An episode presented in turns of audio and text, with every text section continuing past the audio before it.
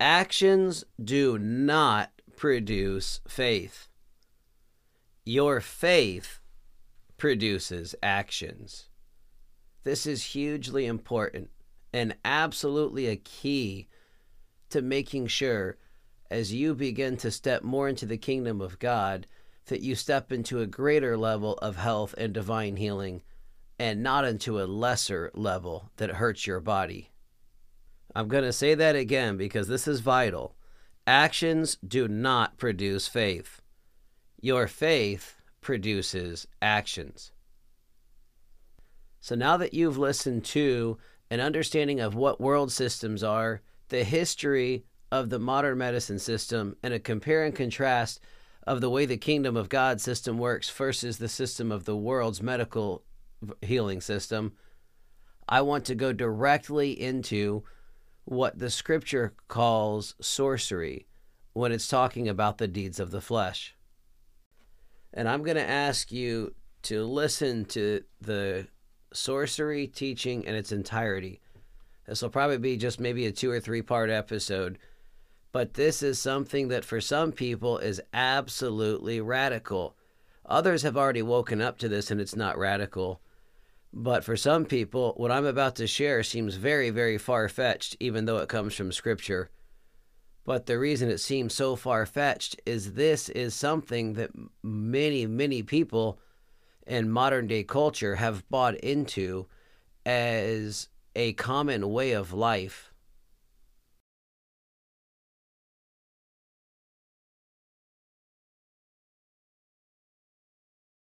So, my best and first encouragement to you is just as I go through these things, you have to ask yourself did your beliefs come from God Himself, or did they come from your parents and friends and television and schooling and experiences that perhaps you had growing up? Or was it Christ Himself who handed you your understanding in these areas? Remember, the knowledge of good and evil it is possible to think that you know something is good, and yet for it to be a deception that's actually being used against you and mankind at large. And a biblical understanding of what sorcery is, is something that's hotly contested by some people. There's a lot of people who do not want to embrace the truth of what Christ teaches in this area. So we see the word sorcery here. We see that sorcery is one of the deeds of the flesh. But I'm going to skip really quick to Revelation 21 8. But for the cowardly and unbelieving and abominable and murderers and immoral persons and sorcerers and idolaters, we just did that one, and all liars, their part will be in the lake that burns with fire and brimstone, which is the second death there seems to be an overlap of a negative outcome for people who remain caught in these deeds of the flesh. Now, I'm not getting into the I'm not going to get into the theology of once saved always saved. Can you lose your salvation? I don't know. My, my honest thoughts on that is just do your best to follow Jesus with all your might, forsake everything of this world and follow him with everything you've got and I don't think you'll have a problem. So, what is sorcerer and sorcery? Well, let's look it up in the original Greek. It's pharmakous and pharmakia. So, for sorcerer, we've got a pharmacist or a druggist. And then that could be used by extension to refer to a magician. But it does include pharmacist and druggist. All right, so what's the word sorcery? That's the word pharmakeia which means pharmacy. And by extension, it would mean magic or witchcraft. It means the word medication. It's meaning the use of medicine or drugs or spells, and then eventually poisoning and eventually witchcraft. Another note from the concordance here is that in sorcery, the use of drugs was often, not always, but often accompanied by incantations and appeals to occult powers. And sometimes the provision would have charms or amulets and so on. Supposedly, this was to keep the patient from the power of the devil. We know from Scripture that sickness is often one of the powers of the devil. We see in John 10:10, 10, 10, the thief comes to steal, kill, and destroy. We see in the book of Acts where I believe it was Peter talking and says Jesus, a man anointed by the Holy Spirit, came to heal those who were oppressed of the devil. The devil brings a lot of sickness on people. The idea of someone offering you a medicine, a drug, or a spell to be able to keep the power of the devil at bay is what the scripture would refer to as sorcery. Now, some of you may be listening and thinking, "Wait, that just sound that sounds a lot like the modern medicine system, but maybe without the incantations and the amulets or rocks or whatever they decided to have, the little charms." Well, I want to talk about a few different topics. I want to talk about what medicine looks like in the shaman world, where a lot of the church would still look at and say, oh, that stuff, that's definitely the occultic, devil, sorcerer kind of stuff.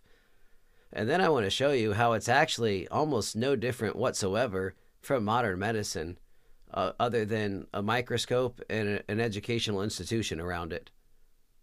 And then I'm going to share with you a little bit of information that most people don't know about the modern medicine system. I'll just give you like 10 quick facts. I've done a whole series on this previously somewhere in my podcast series. You can go check it out if you want to. It's in the case for Christ the healer, why Jesus alone must be the healer of our bodies because he paid for it in salvation. And anyone trying to replace Jesus Christ in God's plan of salvation is wrong. Scripture declares there's one name under heaven by which men must be saved, and that's the name of Jesus Christ. So if I show up and tell you, hey, I got a new name for you under heaven, I got this dude name, you know, whatever, and he whooped up this magic pill, and if you'll take this magic pill, it'll bring you the new salvation for your body. Well, Scripture declares there's one name under heaven by which men must be saved. One name. But I do want to give a warning, a big, big warning here. Because when people begin to wake up to this truth, there sometimes tends to be an issue, especially for people who don't fully understand this, where as you begin to understand what Scripture actually calls sorcery and that it is, in fact, what we know as modern medicine, sometimes what will happen is people have particular life saving medications. Maybe their diabetes uh, and they got the diabetes medication or whatever, whatever it is. I, I don't know. I'm not getting into all that. Uh, I'm not a doctor, although I almost became a medical doctor. I've studied a lot of both uh, Eastern medicine and Western medicine.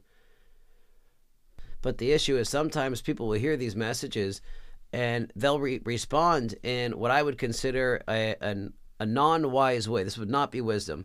And they'll just like throw their medications out, even though it's what's keeping them alive at the moment. And then they will hope that throwing the medications away will somehow cause them to have the faith to be able to receive a supernatural healing. And I will say that does not always work out so well. There's a number of people who have tried that and been told they had to throw away their life saving drugs. And next thing they know, they're with Jesus because they didn't have the faith or know how the faith even worked to receive healing. And often that's because uh, faith is actually a very different system than modern medicine. They're, they're two completely different systems. Scripture says the flesh profits nothing, it's the spirit that gives life. Well, faith is a system of the spirit, and medicine is a system of the flesh. They're literally two different things, and Scripture tells us they're at war with one another. So it's not like you can just immediately drop everything that you know and you're doing and somehow magically be empowered to walk out the spirit man perfectly and receive a miracle. So I'm going to tell you right now, as you go through this particular part of the series, if you're on some sort of medication, life saving medication, whatever, you do you. You go to whoever you decide and you believe is the authority over your body, and you follow and obey them. I'm just going to talk to you about the belief systems behind these things. And my hope is that you can shift your belief system. I'm not saying you have to shift your action, but I'm saying if you can shift your belief from flesh to spirit, you can plug back into spirit that actually gives life. And that's where people find the power to receive their supernatural miracle. There are people who will still remain on their life saving medications until they receive their miraculous healing. And then when they no longer need the medication, then they shift into a life where they don't need medication anymore. But just so make sure you heed that warning. Please heed that warning because I don't want Christians unnecessarily dropping dead, especially when we need you for the kingdom. All right, so let's talk about like a shaman. I'm going to start off with an example from a popular movie a while back. This was the movie The Black Panther. And I don't know if any of y'all saw it. It was was it Marvel? One of the Marvel movies or whatever. And I'm just going to refer to one particular scene in it. And there's a scene where, you know, the guy that I forget the actor's name, but the dude that played the Black Panther, he goes and they give him some like magic herb. They pull this little plant out the ground and know, they mix it, beat it up or something, and it turns like into some radioactive drink. He drinks the thing and then he lays down and next thing you know, he's having kind of a, a trip, a spiritual experience or something. Or seemingly spiritual anyways. And he's on like the ancestor planes and he's talking to his ancestors and all this stuff and you know, he unlocks some secret and he comes back and he's got the super duper Black Panther ninja powers. So here this guy was using a medication, and I realize this is made up from from TV show, but this actually how this works like this in real life too. A lot of these shaman people have that. You can go take ketamine now and get injected with ketamine for ketamine drug trips. People do this with mushrooms and this ayahuasca. I can't even say it. Ayahuasca, something like that. Uh, I keep hearing this new one they're talking about, or somebody talking about the, this one they call it a spirit drug or spirit molecule. It's D DTM. I don't know something with a D and a T and an M in it, but people keep talking about all these different drugs, and they're relating these drugs to spirit. And yet, drugs are actually kind of listed as a work of the flesh, not as a work of the spirit. So sometimes people are using these drugs to try to manifest some sort of experience that could only truly be received through the Spirit. And so you'll see that with people. I forget which one, but I've heard of one where these guys will come together in a group and they got some, you know, supervisor that drugs them all up and they sit outside of a forest all staring at the trees and they all see some spiritual entity or something that comes out and chit chats with them. And I'm not recommending doing any of this stuff. I'm just these are things that I've I've heard, um, you know, that seem to be becoming more and more popular. But this is what we would have traditionally, often, at least in the church I was raised in, thought of as kind of a sorcery or an occultic type of thing. You're taking a drug intent on getting some sort of experience that you're only supposed to, uh, or that genuinely comes from the spirit man. Read the book of Daniel, read the book of Jeremiah Look at the prophets in the Bible. They have tons of spiritual experiences. And it doesn't say, you know, Daniel popped a bunch of mushrooms and then had a vision. You don't see Daniel went to the shaman and got drugged up and had all these things. You don't see any of that stuff in there. You see actual real things manifesting from the Spirit of God. Matter of fact, I want to use Daniel as an example because when you read the book of Daniel, what you see is you see that Daniel, by following the Spirit of the living God, over and over it says, the Spirit of a holy God lives inside of you, the one true God. And he was in charge of the sorcerers and the enchanters and all of those people. Those people couldn't keep up with his God. With all their drugs, all their sorcery, all their special spiritual medicines and whatnot, they could not keep up with one man flowing from the Spirit. The Spirit gives life. You'll notice the gift of healing is listed as a spiritual gift. It comes from the Spirit. Genuine, true, real life healing from Christ comes from the Spirit. This is why the majority of what we have today, at least in the world of medicine, is symptom control symptom cover up, pain control, pain relief, not problem fixing, because it is the spirit that gives life, and there's not a drug you can pop to cause your spirit to manifest more fully.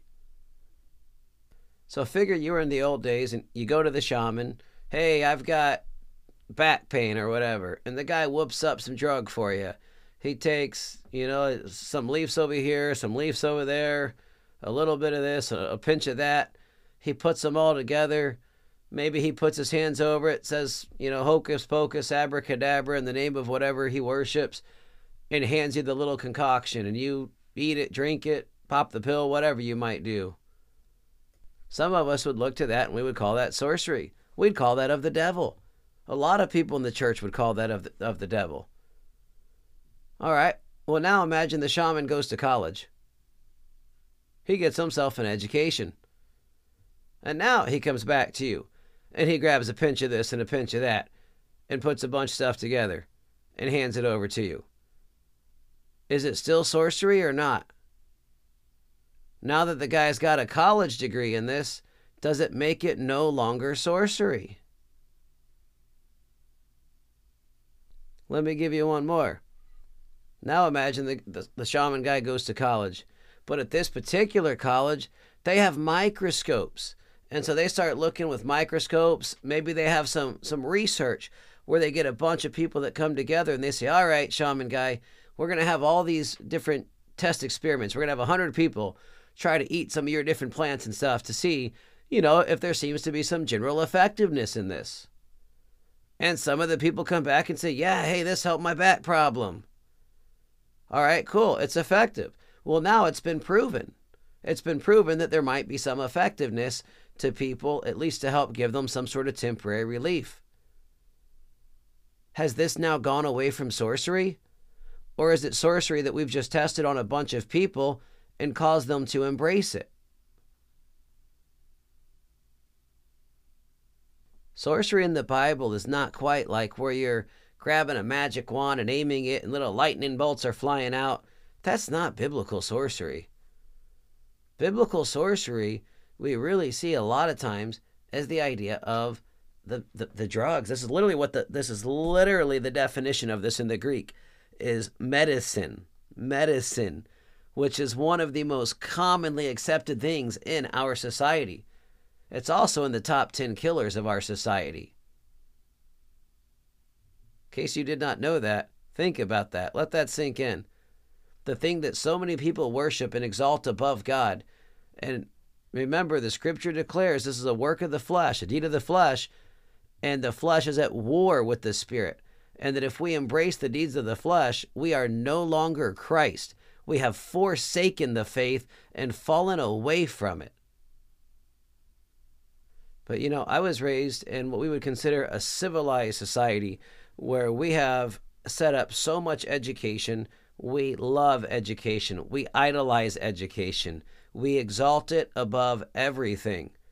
Kind of sort of sounds like the fall of man, just a little bit, where they decided to exalt knowledge above obedience to God and welcome to our society, where a lot of people in our nation will send their children off to educational institutions, kids that they raise as Christians, and the kids run off to the education system and come back having forsaken the faith. This is a common thing. We live in a society where we exalt education and knowledge above God. We even have this lie going around that knowledge is power and yet the manifest spirit of God is power. Dunamis is power, and dunamis is not knowledge. Often it doesn't even line up with reason and logic. So, my encouragement to you I'm going to do another episode here where I'm going to give you 10 quick ish facts about the modern medicine system because there's a lot of false information being perpetuated by the church who has just never actually bothered to open a single book and research anything that they're actually saying when it comes to this topic. And that's important. And the reason why that's important is because you have to realize sorcery is from a different kingdom. It's not from the kingdom of God. There is some power to medicine because it does come from a kingdom, but it's the kingdom of darkness and not the kingdom of light. There are some world systems and structures that can be redeemed by the Spirit of God for the purpose of the kingdom of God. But they have to be systems that come from the kingdom of God. If the system came from the kingdom of God and has simply gotten somewhat corrupted, it's possible it could be redeemed.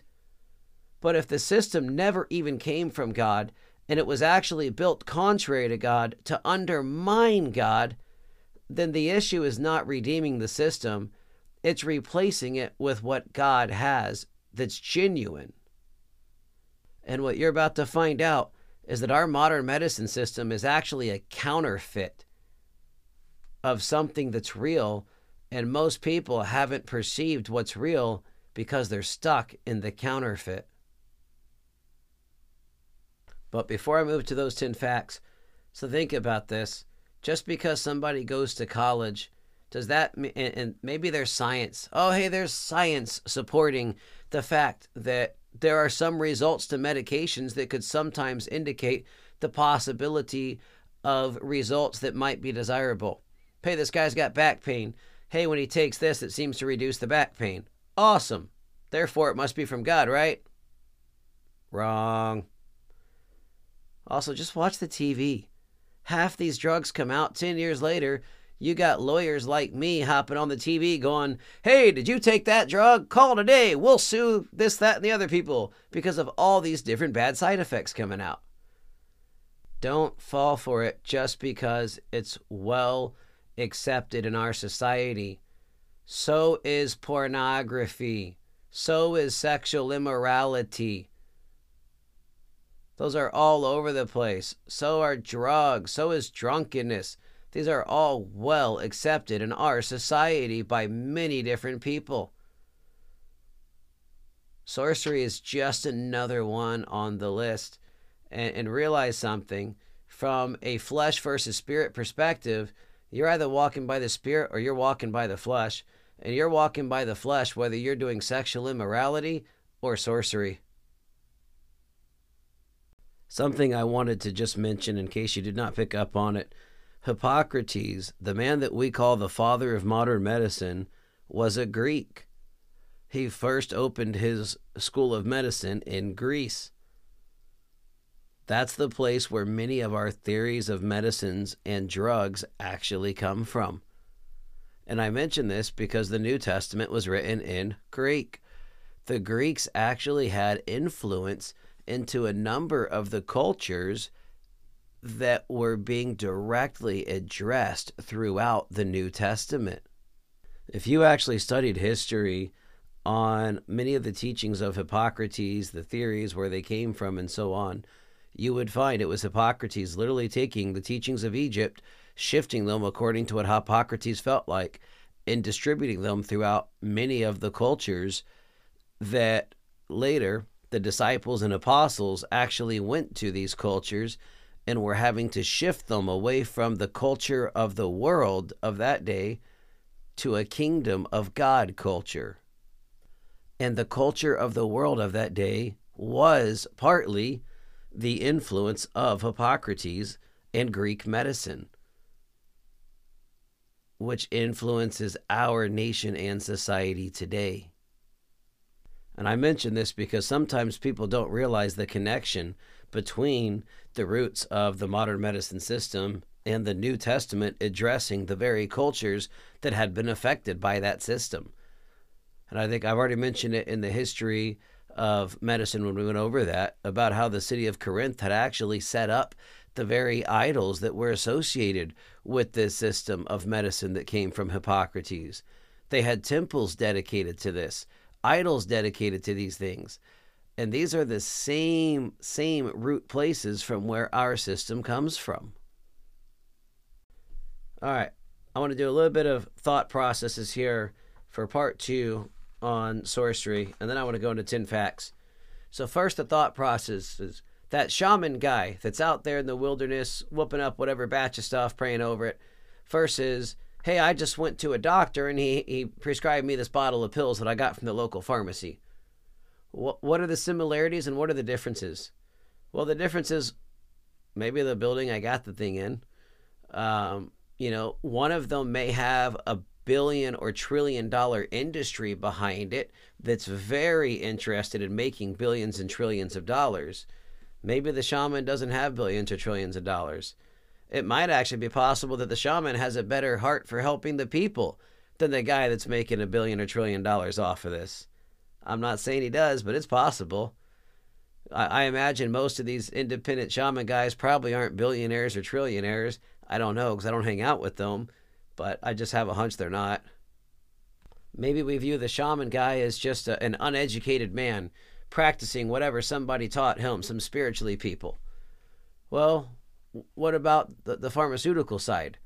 So now you got this is what we suppose happens. Most of us actually have no idea. I'm just going to point out really quick that the shaman guy, if he's whooped up his little concoction and he's praying over it to whatever God he believes in, we would probably see that right there if, if he was doing this in front of us.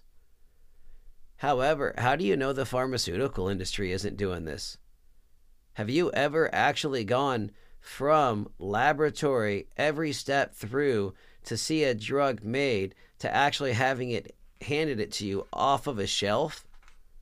I bet you not a single one of you listening to this has ever followed the thing through. It's very well possible there could have been 17 times in the process. You got a whole crew of witches praying to their God over this thing. Now, I'm not saying that's actually happening. I'm just saying most of you probably don't actually know and have probably never even taken the time to think about whether that's going on. There's a scripture that talks about don't eat meat sacrificed to idols, but how do you know whether you're consuming drugs that have been prayed over by people who are, you know, uh, trying to bless them in the name of some foreign god? That could be far fetched. It could be. But let's start talking about 10 facts you may not know about the modern medicine system. And I don't know if this is going to be exactly 10 facts, but I'm going to go over some popular questions here. And just a quick background. So, this actually comes from a booklet of mine called Are Doctors from God? Give Your Medical Knowledge a Checkup. And this is not a condemnation towards doctors. I have a big, big, big caution in here about uh, not just you know throwing away your drugs and potentially dying, hoping that you'll eventually find faith on the way. Don't do that. That's just silly. Don't do that. But I actually went through. I had the Lord prompt me one day to go through and begin to research the history of medicine I researched the history of doctors all the way back to the first known doctor to mankind, where he came from, which was Egypt, by the way. It's actually, uh, he worked for one of the ancient pharaohs in Egypt. How Hippocrates in the Greek medicine actually went back to Egypt and studied under the Egypt guys to begin to learn kind of their understanding of medicine, which was very, very uh, polytheists, you know, because they had tons of gods, tons of ideas over here, very sorcerers and enchanters, that kind of stuff. So Hippocrates goes over there, studies all of that, and he comes back and he's kind of an intellectual. So he puts an intellectual spin on all this stuff. He doesn't want everybody just, you know, doing all the the chants. He kind of thinks the Egyptian guys are a little far fetched with some of their beliefs like the idea that maybe God would smite you with a plague and somehow that plague could cause sickness and issues. Hey, wait, that sounds a lot like Moses in the Exodus, but you know, whatever. Uh, so Hippocrates decides that that part's a bunch of trash, and he literally trashes the Bible. Anyways, uh, I'm just that cracks me up that people don't know this. But so here's Hippocrates, and he comes back and says, "Hey, let's look at this intelligently with intellect. We're not spiritual men you know, not too spiritual, anyways, not in the sense the Egyptians are. We believe everything must have a natural cause and a natural cure. So they bust out the microscopes. It's time to start looking for natural causes. Let's look for things like diseases and germs and whatever else, and we have to look for a natural cure. He literally removes the whole concept of healing out of the spirit realm. The Egyptians at least kind of had an understanding that there was some sort of spiritual thing to it, although they were polytheists, and I don't think they were functioning like they should have because they weren't following the one true God. But Hippocrates, who was also not following the one true God, puts a big spin on it. And I mention Hippocrates because he is actually known today as the father of modern medicine. Jesus said, Call no one on earth your father. But Hippocrates himself is the man that we actually attribute much of the modern medicine doctrines and foundational theories to. So, this was not a system that God sent and one of God's prophets came to proclaim. It was a system from a man who lived in a polytheist society that didn't believe in the one true God, trying to figure out how to get his people healthy and healed since they didn't have the God of the Bible. They needed some other way to be able to find healing. That's the foundation of modern medicine.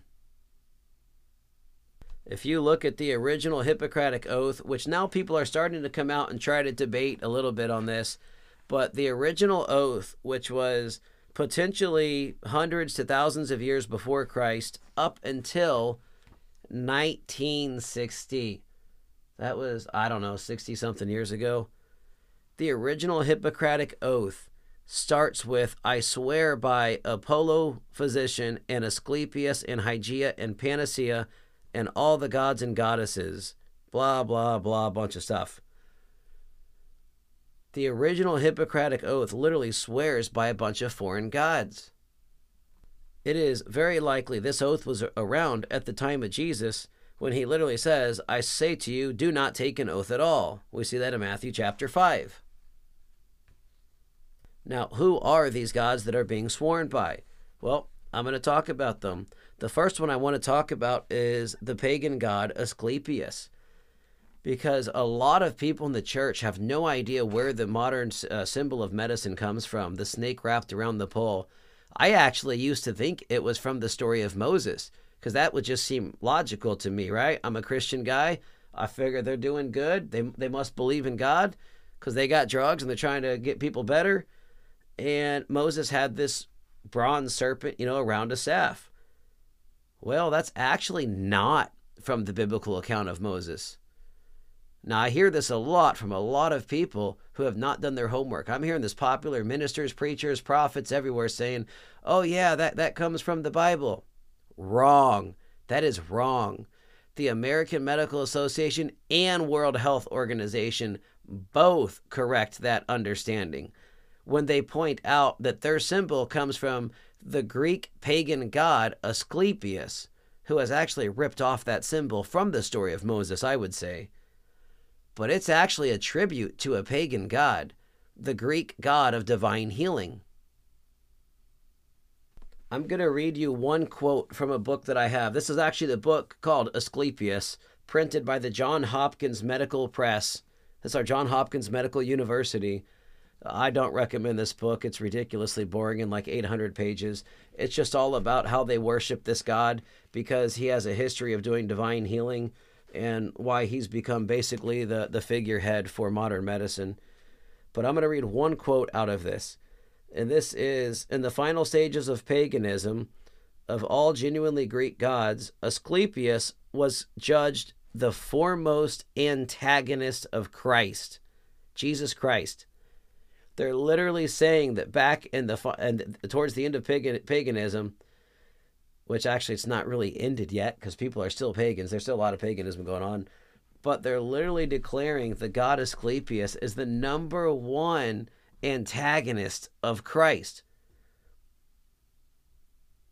The guy that they attribute modern medicine to. I'm going to spell Asclepius just in case you want to do a little bit of homework on this. A S C L E P I U S. It's the Greek god of healing, and that little symbol with the, the staff and the snake wrapped around it is called the rod of Asclepius. That is where the American Medical Association and World Health Organization get that symbol from. Just think about that. They literally, I mean, this is like the Christians running around with the cross. Well, the cross generally, for, for a lot of Christians, refers to the idea of Christianity. But what if I walked into your church wearing the pentagram? I think that's what it's called. The, big circle with like the Star of David. You know, they always use it in all the occultic TV shows for summoning demons and stuff.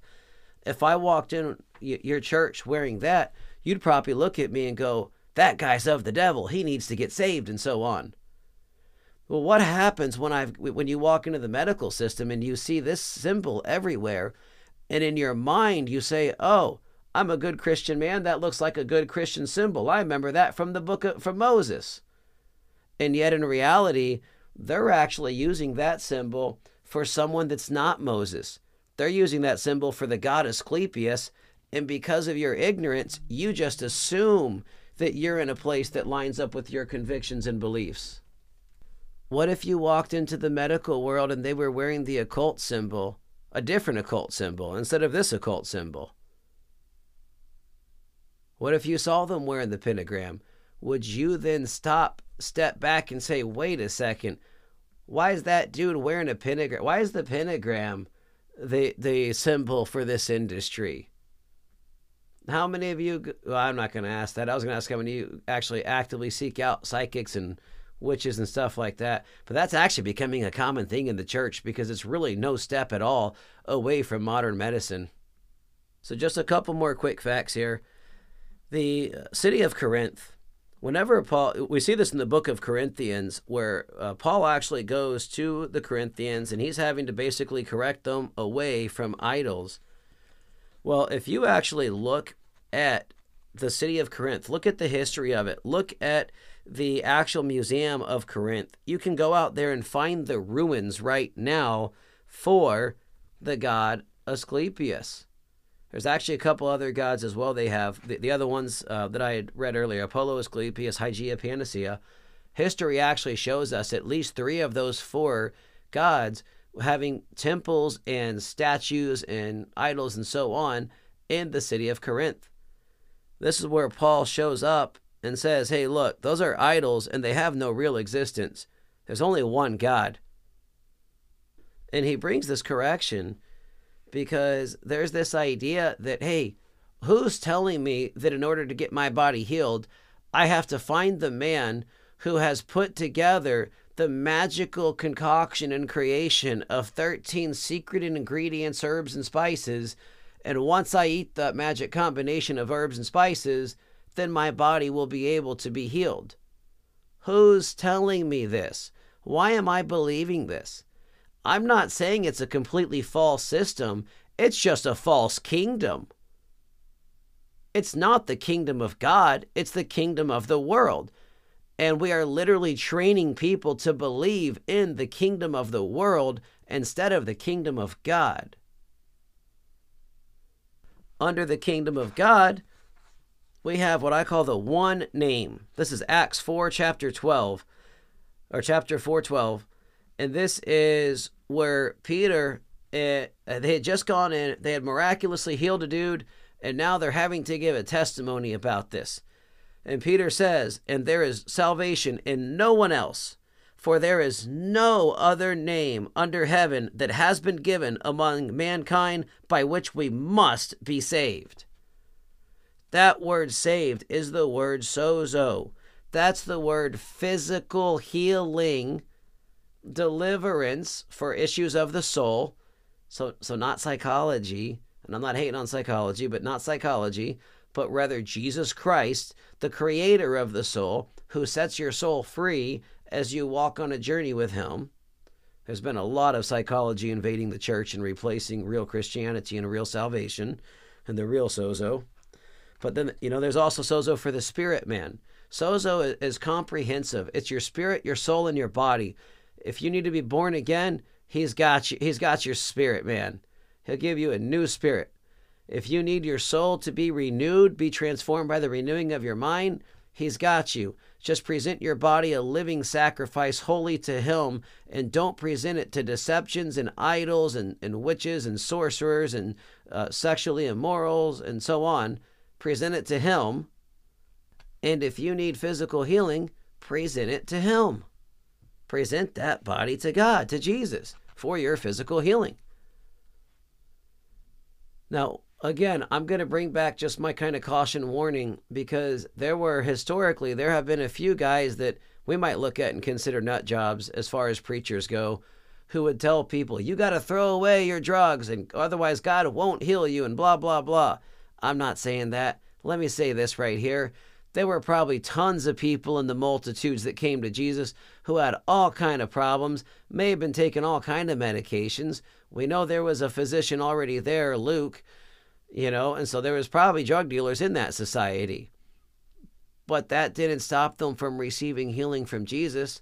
But once they got their healing, they didn't need whatever crutches, you know. Look, if you, if you get healed out of a wheelchair, you can walk again and you don't need a wheelchair. Why are you carrying around the wheelchair? You don't need to do that anymore, right?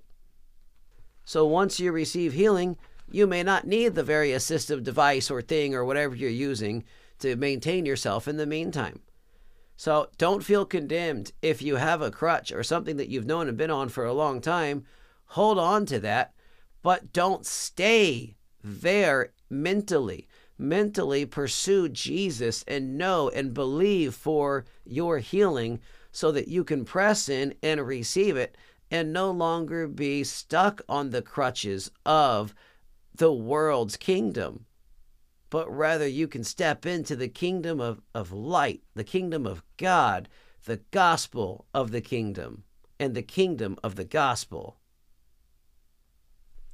Look, there's a reason why it is not well advertised with the history of the roots of the modern medicine system, because the devil comes posing as a king, as an angel of light. This is the knowledge of good and evil. It looks good, but it's still going to bring death, and it does consistently. The system's responsible for the death of millions easily, maybe far more than that by this point. Truthfully, there's part of me that looks and says, because we've taught so many people to go to this system instead of God, it's very possible that simply training somebody to believe in looking to man instead of God when they're supposed to go to God causes that person to actually fail to receive a healing at the time they need. And then what happens if they pass away and we lose them and they die? I would say that same belief system is responsible for that guy's death even though it may have not directly caused the death, by training someone to go to the wrong place, whoever's been training them in that is still somewhat responsible. I'm going to give a quick example and then I'm going to share a slight shift because there does come a time of maturity as well for each human. But there was this goofy movie, I think it was like Kung Pow or something like that, where there's this one dude that they train wrong. And like you see him, he shows up in the fight and somebody's coming to fight him and, and, you know the bad guy comes and punches at him and he puts his face right in front of the fist and he just takes a big old fist right to the nose. You know then they go to kick him and he puts his face there again and he blocks the kick with his face. And he's just getting beat up. He's absolutely getting beat up. But in his mind he thinks he's winning. And he says, Oh, look, I got the most beat up. Therefore, I am the winner and the victor in this fight. And you see the guys on the sideline saying, Stop, stop, please quit beating him up. We purposely trained him backwards as a practical joke. It was pretty funny in the movie, you know, at least a little bit goofy. But that's actually what's happened in real life. We've purposely trained people into the kingdom of the world instead of the kingdom of God and it's not really a practical joke. People are getting beat up left and right when healing has been freely available to mankind since the time of Jesus, and it has never gone away because Jesus is the same yesterday, today, and forever. He is alive, He is seated at the right hand of the Father, and every belief system that causes us to draw further away from Christ actually draws us further away from genuine, real long term healing and the real solution to our health needs. So we have to be careful that system that's training people wrong.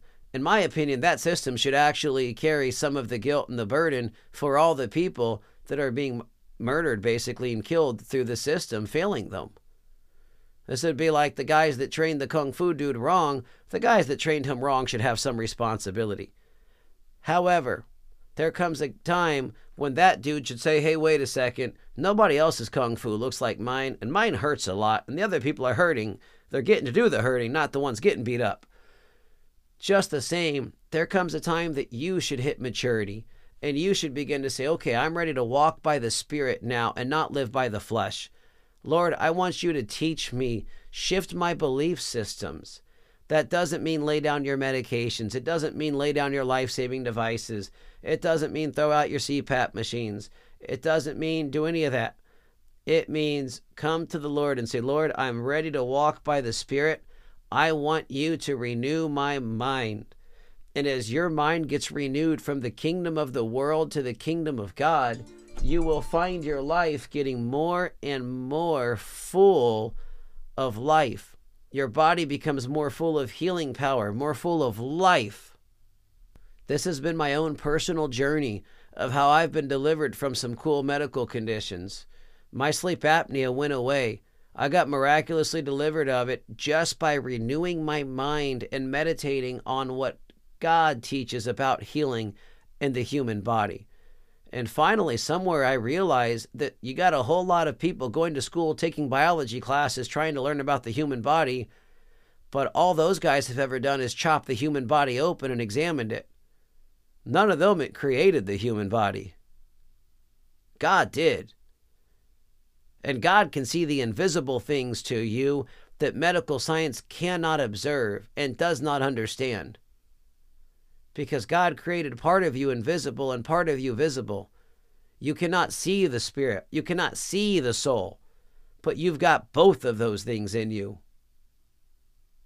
This is why it is so important that we go to God and let Him be our guide and our teacher in these things.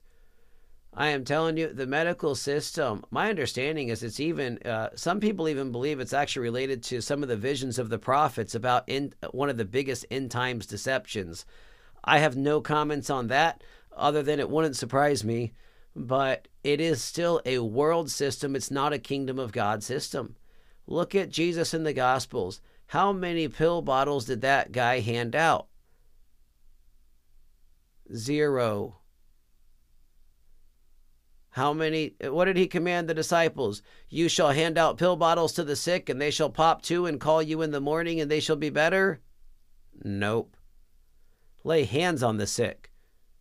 Well, that seems unusual. Unless, of course, you understand the kingdom of God through renewing your mind and begin to understand how the spirit realm works. Then it's not unusual at all. I also want to talk briefly about quantum physics and science and faith and sorcery or worldly kingdom stuff.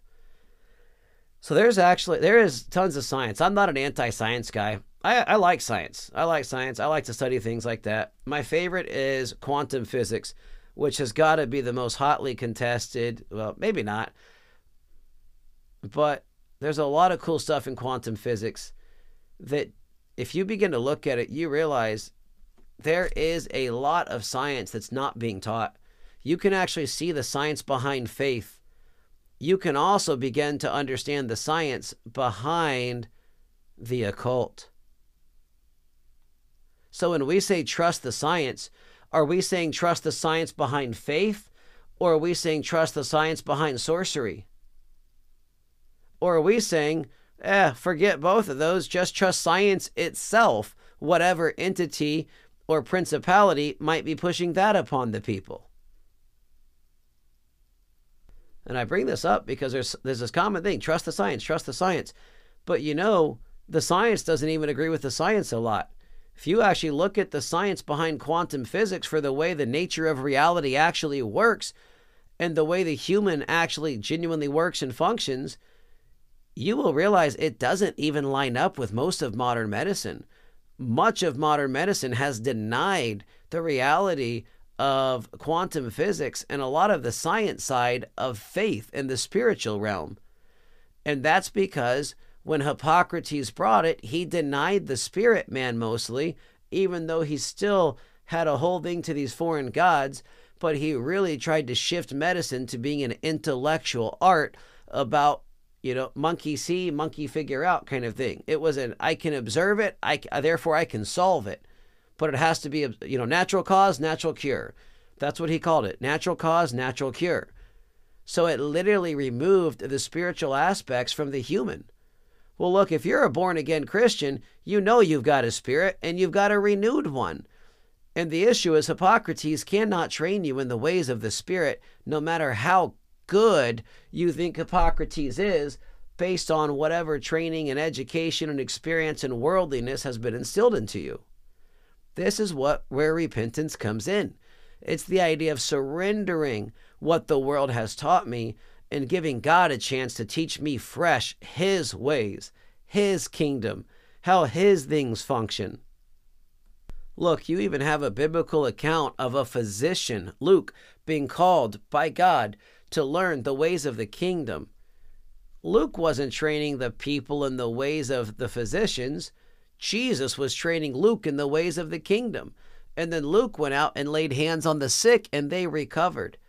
You have no other account of Luke practicing medicine anywhere in the New Testament. Also, just another quick thing there's actually only 11 verses that refer to doctors in the Bible, and most of them are actually very negative, and none of them are, God gave us this. The only one that seems kind of positive is when Jesus says, Those uh, who are sick have need of, of a physician, not those who are well. But he's using kind of a cultural reference. You notice he never actually sends anyone to a physician, he just heals them and has his disciples heal them.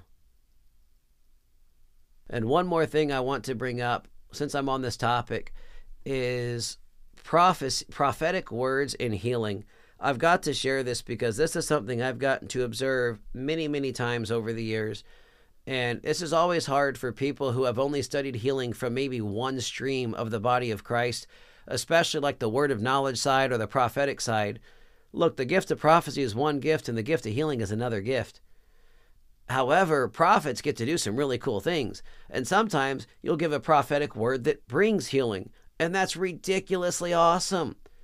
But sometimes what will happen is people won't have a full understanding of what sorcery is, what it looks like, and you get a word from God that you're going to be healed. And so what do you do? You run down the street to the local shaman and you ask him to whoop you up something so you can down it and try to receive your healing. And then the guy doesn't receive healing. And he passes on. And everybody's really upset because the word of the Lord did not come to pass. Why didn't the guy go to the Lord? Why did the guy think the shaman was God when they're clearly two separate people? That's because that's what culture teaches us. That's the problem with not having our minds renewed. The carnal mind brings death even when it seems like we're doing good. This is why we have to get back to God in all things, in all areas of society. One final thought that I want to share about sorcery and the different deeds of the flesh is that it is by the Spirit of God that we put to death the deeds of the flesh. Think about this. Imagine that sorcery is what, in fact, the Bible says it is. It's modern day medication, pharmacy. And our entire nation is trained from the time you are a baby to be drugged up. And we've not only made it socially acceptable, we've made it the social norm. People are rejected in our society for not drugging their children. And yet the scripture declares this is a deed of the flesh. This would be like taking and having some other deed of the flesh stuck in you at the time you're a youth. I mean, imagine you have a child that uh, this is unfortunate and happens in our society. And I used to see this when I was a lawyer. But sometimes you get children who have sexual experiences forced upon them when they don't want that. And what it does is it'll sometimes put this impulse in the flesh that as they grow up, they're carrying out all kind of different acts and desires of the flesh that in reality they should not be carrying out. They're they're stuck in this thing and it's actually somewhat of a trauma on the child. And yet we sometimes it's literally been trained into the body of the child. It's trained into the carnal nature. And so the carnal nature seeks those things. And that's a horrible example, but one that I've gotten to witness when I was a lawyer, standing up for people, protecting people. And I've got a huge heart for protecting children now from that kind of thing, just because of what I had to see when I was practicing law. But I bring that up because it's an example. I'm going to use it as kind of a, a metaphor of look, that was a kid that was traumatized and now they're having issues. And the solution is not tell the kid, just embrace this in your adult life, embrace all the problems that you've got from the trauma as a kid. The solution is go to Jesus and get healed from your trauma. Trauma. He's the deliverer of your soul. He delivers us from past hurts and pains and wrongdoings that people have done. He gives us a new life to live from, and that new life doesn't have those issues. That's how he delivers us. Well, look at the idea of medicine. If you're drugging your kid up from the time they're young, you're literally training them in one of the deeds of the flesh. It's literally being instilled into them, and they grow up, and their flesh is becoming somewhat in need of this system. Look, when we switch from the kingdom of God to the kingdom of world, the world, we may need to impulsively keep running to the kingdom of the world to be our false savior for our bodies until we actually learn what it is to put to death the deeds of the flesh by the Spirit. Well, just the same as that that child that had the trauma may need to go to Jesus and get freed by the Spirit of God. And the Spirit of God sets their body free from the trauma and the impulses and the desires. So, in the same way, we go to Jesus and get our bodies set free from the very effects and the desires and the addictions to medication. That's not to say you throw away the medication and hope to find freedom. That's backwards. That's not the way it works. You need to go to Jesus, embrace what Jesus has to say, let Him give you new life, and by His Spirit, He will put to death the deeds of the flesh by setting you free, by healing you, by shifting your very reality to where you no longer need this system of the world. Look, God is a merciful, loving God. He's not going to force you into a position of risking your life in order to bring you your salvation. He already risked his life and gave it to bring you your salvation.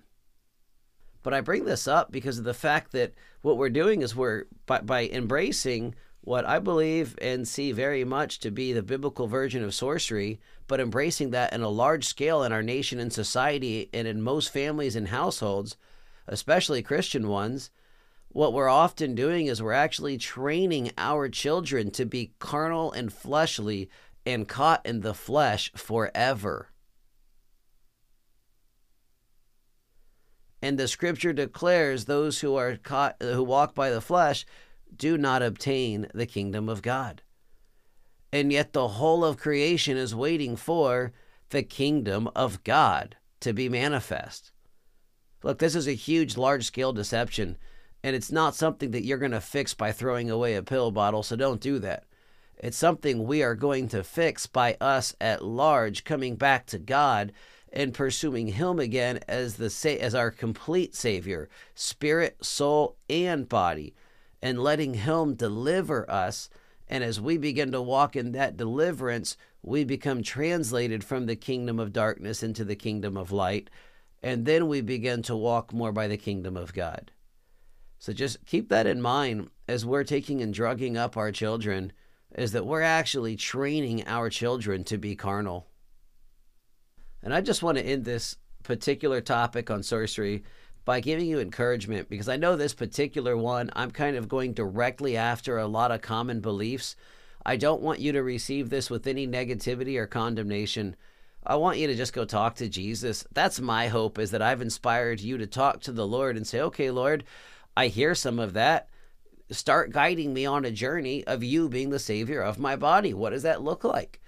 And step by step begin to let him renew your mind be, be, uh, shift your belief systems from the kingdom of darkness into the kingdom of light and then you will begin to find the power that comes from the kingdom of heaven the kingdom of light.